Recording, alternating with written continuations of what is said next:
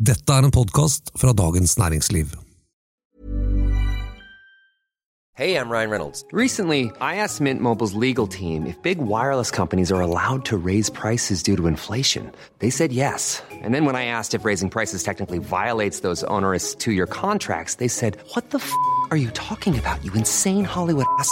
So to recap, we're cutting the price of Mint Unlimited from $30 a month to just $15 a month. Give it a try at mintmobile.com slash switch. $45 upfront for three months plus taxes and fees. Promo rate for new customers for limited time. Unlimited more than 40 gigabytes per month. Slows. Full terms at mintmobile.com.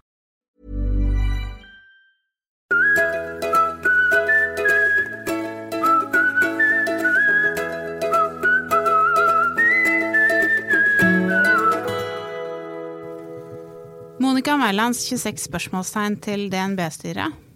En gjeng har ikke brydd seg filla om eh, at DNB kan ha hjulpet kunder å skjule formuer på Seychellene. Og hvor mye olje får man for én krone?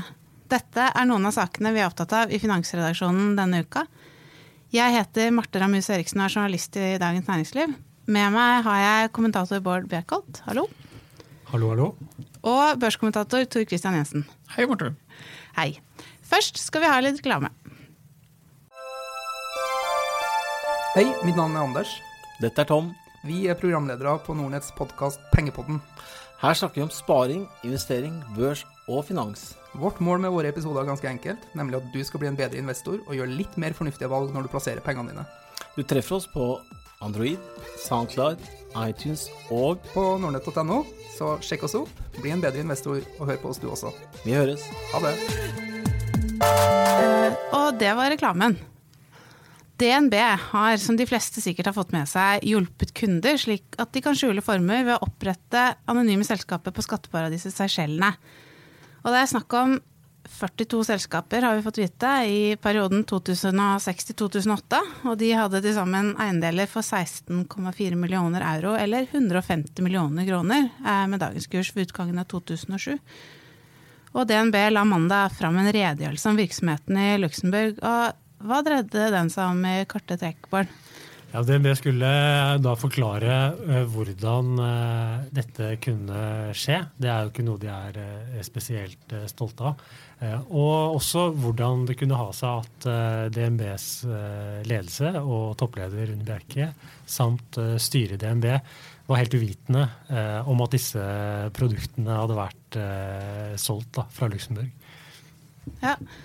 Eh, Men eh, redegjørelsen som, eh, som vi fikk på mandag, den, den har næringsminister Monica Mæland stilt spørsmålstegn ved. Eller rettere sagt eh, 26 eh, spørsmålstegn i et brev. Det er to sider med tettpakket. Og hva er det som ligger under alle disse spørsmålene? Nei, det er jo en, en det, var, det, er, det er uvanlig for det første at det kommer så detaljerte eh, oppfølgingsspørsmål, eh, i hvert fall i offentligheten, eh, fra en eh, statsråd. Det vi har sett tidligere, er jo at eh, når det har vært eh, vanskelige saker, f.eks. Eh, mistanker om korrupsjon, eh, sånne ting, hvor, eh, hvor statlige selskaper er involvert, så har det jo kommet da eh, ønske om en redegjørelse fra, fra ministeren, men så har man jo stort sett eh, nøyd seg med det. Eh, Her leverte jo først eh, DNB eh, en relativt eh, fyldig redegjørelse. Eh, 20 sider. Eh, 20 sider, ja. Og, og hvor, hvor, de, hvor de da forklarte etter, etter eh, beste evne eh, hva som hadde skjedd. Eh, og får vi tro, da. Eh, men, men så kommer jo Mæland tilbake med denne mm, svært lange listen. Eh, og det er, eh, hun er opptatt, eh, viser jo da spørsmålet, særlig av å kartlegge hva er det styret i DNB har gjort. Hva, hva, hva det, og hva er det de ikke har gjort som de burde gjort? Eh, som, som hun vil ha styrets vurdering av. Ja. Og hva, hva tror du at hun vil med dette? Hun vil ha styrets vurdering.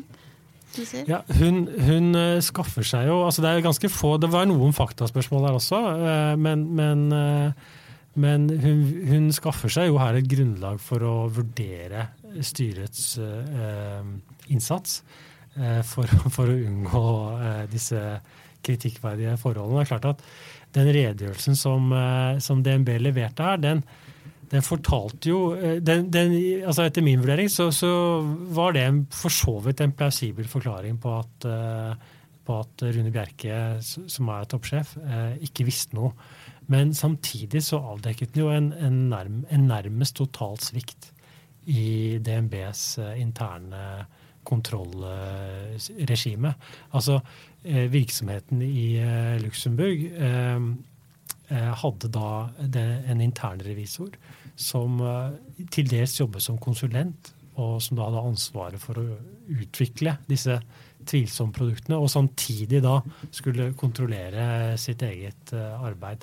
Og dette er, jo, dette er jo ikke sånn man vanligvis skal drive internrevisjon, for å si det sånn. Det er jo ikke vanlig at man skal kontrollere seg selv, kan Nei, man si. nei, og det var også andre uheldige rolleblandinger eh, der nede. Eh, og, og, og, og det redegjørelsen også viste, som var, eh, var interessant, var jo at det var jo ikke noen sånn arbeidsulykke her som førte til at man begynte å selge disse produktene. Det var en bevisst strategibeslutning. Eh, så, og, og som, ble, som ble da vedtatt av styret i DNB Luxembourg, hvor det satt en rekke erfarne norske bankfolk. Ja, jeg syns det var veldig interessant dette med denne interne revisoren i DNB. altså du kan jo forestille deg, Skulle man laget en film og skulle laget et plott Det er jo ingen som hadde funnet på et plott hvor den interne revisor skal ut og selge de produktene som banken skal tjene penger på. Det er jo, her er det et eller annet som eh, ja, det er et eller annet som ikke helt henger på greip her. Ja, Man kan jo lure på, Monica Mæland gjør det i hvert fall, hvem er det som har satt opp denne stillingsbeskrivelsen for denne internrevisoren? Eh, han hadde ikke bare oppgave med internrevisjon og konsulentvirksomhet, som skulle også sørge for IT-sikkerhet.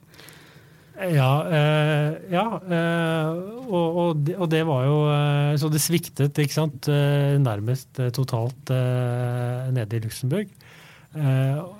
I tillegg så sviktet det jo da eh, i Oslo, altså i, i DNBs konsernrevisjon, eh, som heller ikke grep tak i dette. Eh, selv om de da fikk eh, de fikk jo dokumenter eh, tilsendt om eh, disse Seychelles-selskapene, tilsynelatende i hvert fall uten å, å foreta seg noe med det. Og så er det jo da spørsmålet fra Monica Mæland om disse forholdene er talende eller kan indikere, mang indikere manglende kontroll og etterlevelse i hele DNB-systemet. Ja, Det er et av de spørsmålene hun da stiller styret. Er dette noe man finner igjen eh, i resten av DNBs organisasjon? Og vi kan jo bare håpe eh, at det ikke er tilfellet.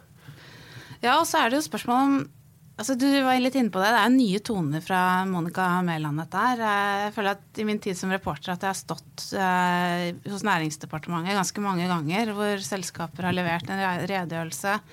De kommer inn på teppet til Monica Mæland, sier noen ord etter pressekonferanse eller etter et sånt møte, og ferdig, ferdig med det. Eh, vi har tatt en liten spørrerunde her, og det er vel ingen i redaksjonen som kan huske at ministeren har stilt så detaljert og så mange oppfølgingsspørsmål. Tror du at, at dette tyder på at Mæland vil forventes å være tøffere klypa for selskapet framover?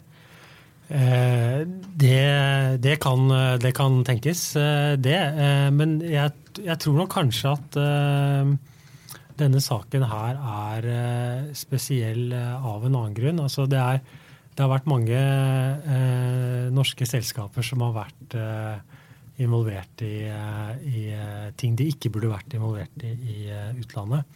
Det har som regel vært korrupsjonssaker, men der, i de sakene, så er det jo ofte slik at, at eier har en litt annen rolle. Eier er selvfølgelig ikke begeistret, eller staten er selvfølgelig ikke begeistret for sånne korrupsjonsmistanker, men samtidig som vi har sett i andre saker, så er jo det politiets eh, bor, De må utrede og eventuelt etterforske sånne saker.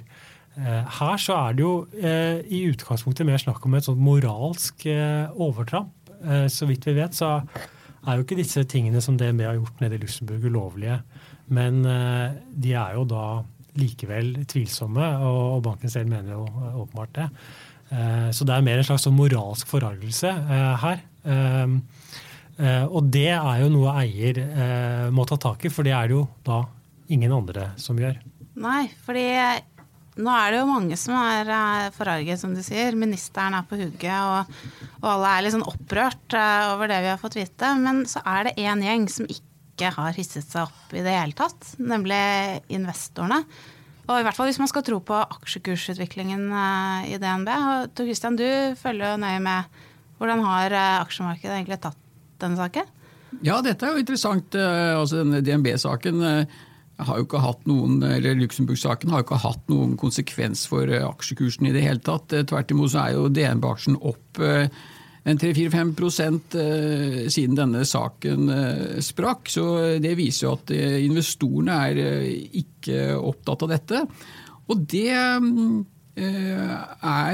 nok, hva skal vi si, den standardreaksjonen fra aksjemarkedet. Vi begynner etter hvert å få litt historikk på dette. De 10-15 siste årene så har vi jo fått en god del korrupsjonssaker som har eh, involvert børsnoterte selskaper. og eh, 15-20 år siden så trodde vel de, mange nordmenn at i norske selskaper så finnes det ikke korrupsjon.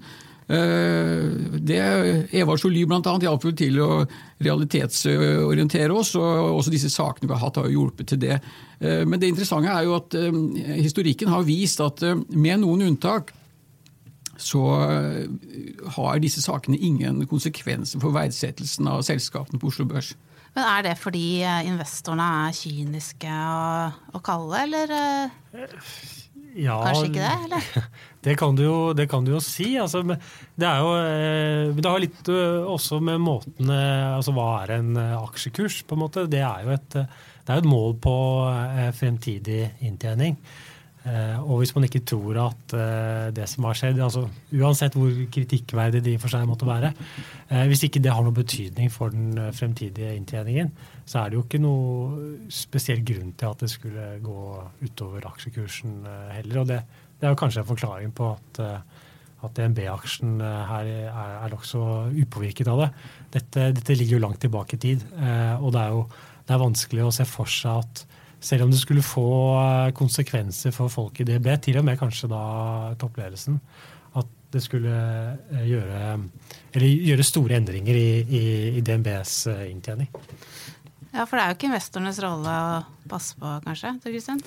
Nei, altså hvis man tror at aksjemarkedet er en slags tante Sofie, eh, så har man nok misforstått. og eh, Aksjemarkedet som sådan har jo ikke noe moralsk kompass, og det er jo ikke eh, investorenes oppgave å noe, komme med noen moralske pekefingre.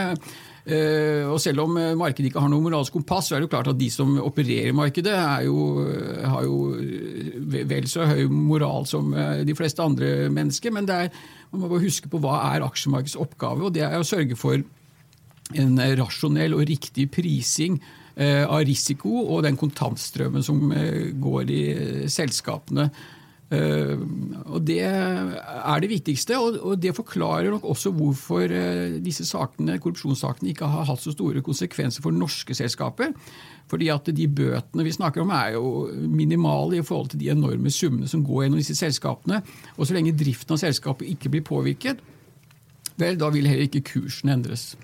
Men hvor ille skal det bli, da? Før, eh, før aksjemarkedet faktisk reagerer? Ja, det er interessant, og der har vi eh, noen eksempler.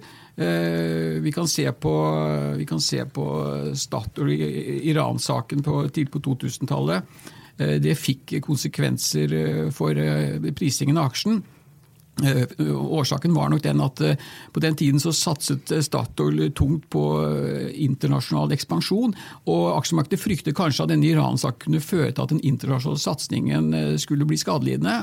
Og det er jo noe som har betydning for aksjekursen. I tillegg har vi Telenor-saken og VimpelCom. Når det ble klart for aksjemarkedet at VimpelCom ville kunne få en bot på 900 millioner dollar, som riktignok ble endte noe lavere, i overkant av 700 millioner dollar. Men dette er jo også enorme summer for, for Telenor, og vil ha betydning for eh, prisingen av den aksjen. Eh, Og Et tredje tilfelle vi kan trekke frem, er Yara. Eh, Den korrupsjonssaken der surret og gikk lenge uten at det hadde noe som helst eh, konsekvens for prisingen av aksjen. Men så plutselig ble det to eh, direktører eh, som eh, dette fikk konsekvenser for, og da så vi at eh, kursen falt. Ja, nei, Jeg er helt enig med- med Tor Christian i den analysen. Altså, når, du, når, du, når beløpene blir store, eller andre ting eh, eh, skjer som, som, virkelig kan påvirke inntjeningen til selskapene, så, så, så våkner investorene. Og da, altså, da, da, vil nok selv politimester Bastian, som ikke likte å arrestere tyver, han, eh, han, han ville reagert, eh, for å si det på den måten. Ja. Um, nå over til en annen tema. For det jeg har lurt litt på i det siste, er at hva får man for én krone i disse dager? Man får ikke engang en bugg. Men uh, oljelisenser kan man få for et uh, kronestykke. Hva er det som skjer? Eh, ja, det, det er eh, man, man, får jo det nærmest eh, kastet etter seg. Det er da rettigheter til å, til å lete etter olje på, på, norsk sokkel, som da deles ut av, av staten eh, med ujevne mellomrom. vi hadde et eksempel, eller en historie i DN her forleden om et selskap som et nystartet eh, selskap, eh, basert i Bergen var det vel, som eh, hadde overtatt da ikke bare én, men faktisk syv sånne lisenser for den nette sum av én krone.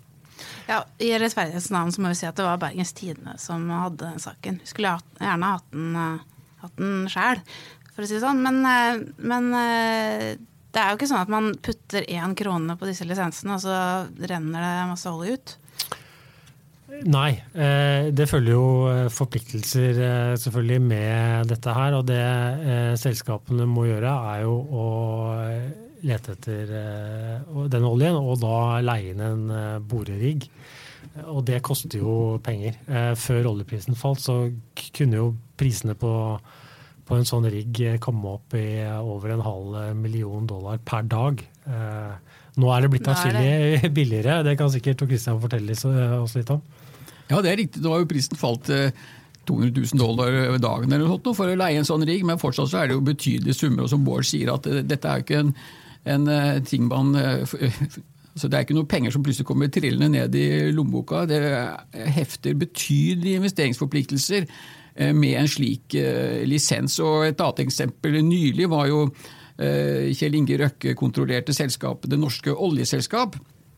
Overtok noen lisenser fra Noreco. Og ikke, ikke, bare fikk de lisensene gratis, men de fikk med 45 millioner kroner på kjøpet. Og det viser jo at dette vil jo koste penger, og det vi har sett nå blant oljeselskaper, er at de gjør hva som helst for å kvitte seg med forpliktelser. Eh, de vil ha ned kostnadene, de skal ha ned investeringene.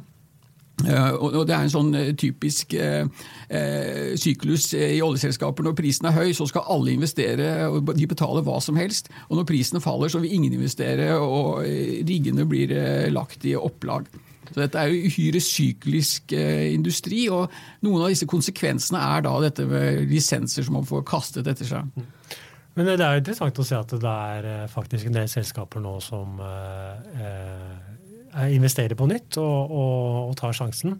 Eh, og så ser vi jo nå også at oljeprisen eh, denne uken satte jo en ny bestenotering. og Nå så jeg faller litt tilbake, men ligger fortsatt over 44 Eh, dollar. Og, det er et stykke eh, unna bunnen på ja, 27 dollar. Det er ganske, ganske langt over det. Og, um, og, og, så er nok noe av det er nok eh, litt sånn håp og tro og forventninger til et mulig sånn produksjonsfrys som skal komme nå på søndag på et møte mellom OPEC-landene og, et par andre, bl.a. Russland, i, i Qatar.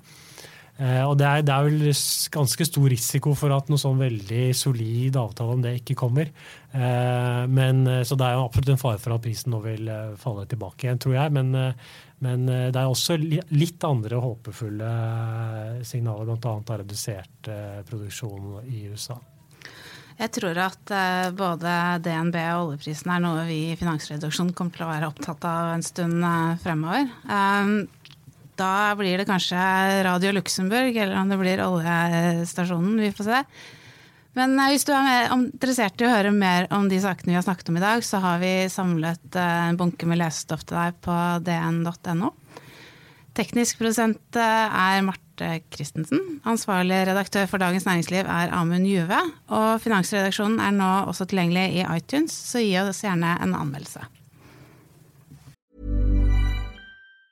Planning for your next trip? Elevate your travel style with Quince. Quince has all the jet setting essentials you'll want for your next getaway, like European linen, premium luggage options, buttery soft Italian leather bags, and so much more. And it's all priced at 50 to 80% less than similar brands. Plus, Quince only works with factories that use safe and ethical manufacturing practices. Pack your bags with high-quality essentials you'll be wearing for vacations to come with Quince. Go to quince.com slash trip for free shipping and 365-day returns. Hi, I'm Daniel, founder of Pretty Litter. Did you know cats tend to hide symptoms of sickness and pain? I learned this the hard way after losing my cat, Gingy. So I created Pretty Litter, a health monitoring litter that helps detect early signs of illness by changing colors, saving you money and potentially your cat's life. Pretty Litter is veterinarian developed, and it's the easiest way to keep tabs on your fur baby's health right at home. Go to prettylitter.com and use code ACAST for 20% off your first order and a free cat toy. Terms and conditions apply. See site for details. When you need mealtime inspiration, it's worth shopping Kroger, where you'll find over 30,000 mouthwatering choices that excite your inner foodie. And no matter what tasty choice you make, you'll enjoy our everyday low prices, plus extra ways to save, like digital coupons worth over $600 each week. You can also save up to $1 off per gallon at the pump with fuel points. More savings and more inspiring flavors make shopping Kroger worth it every time. Kroger, fresh for everyone. Fuel restrictions apply. Du har nå hørt en podkast fra Dagens Næringsliv.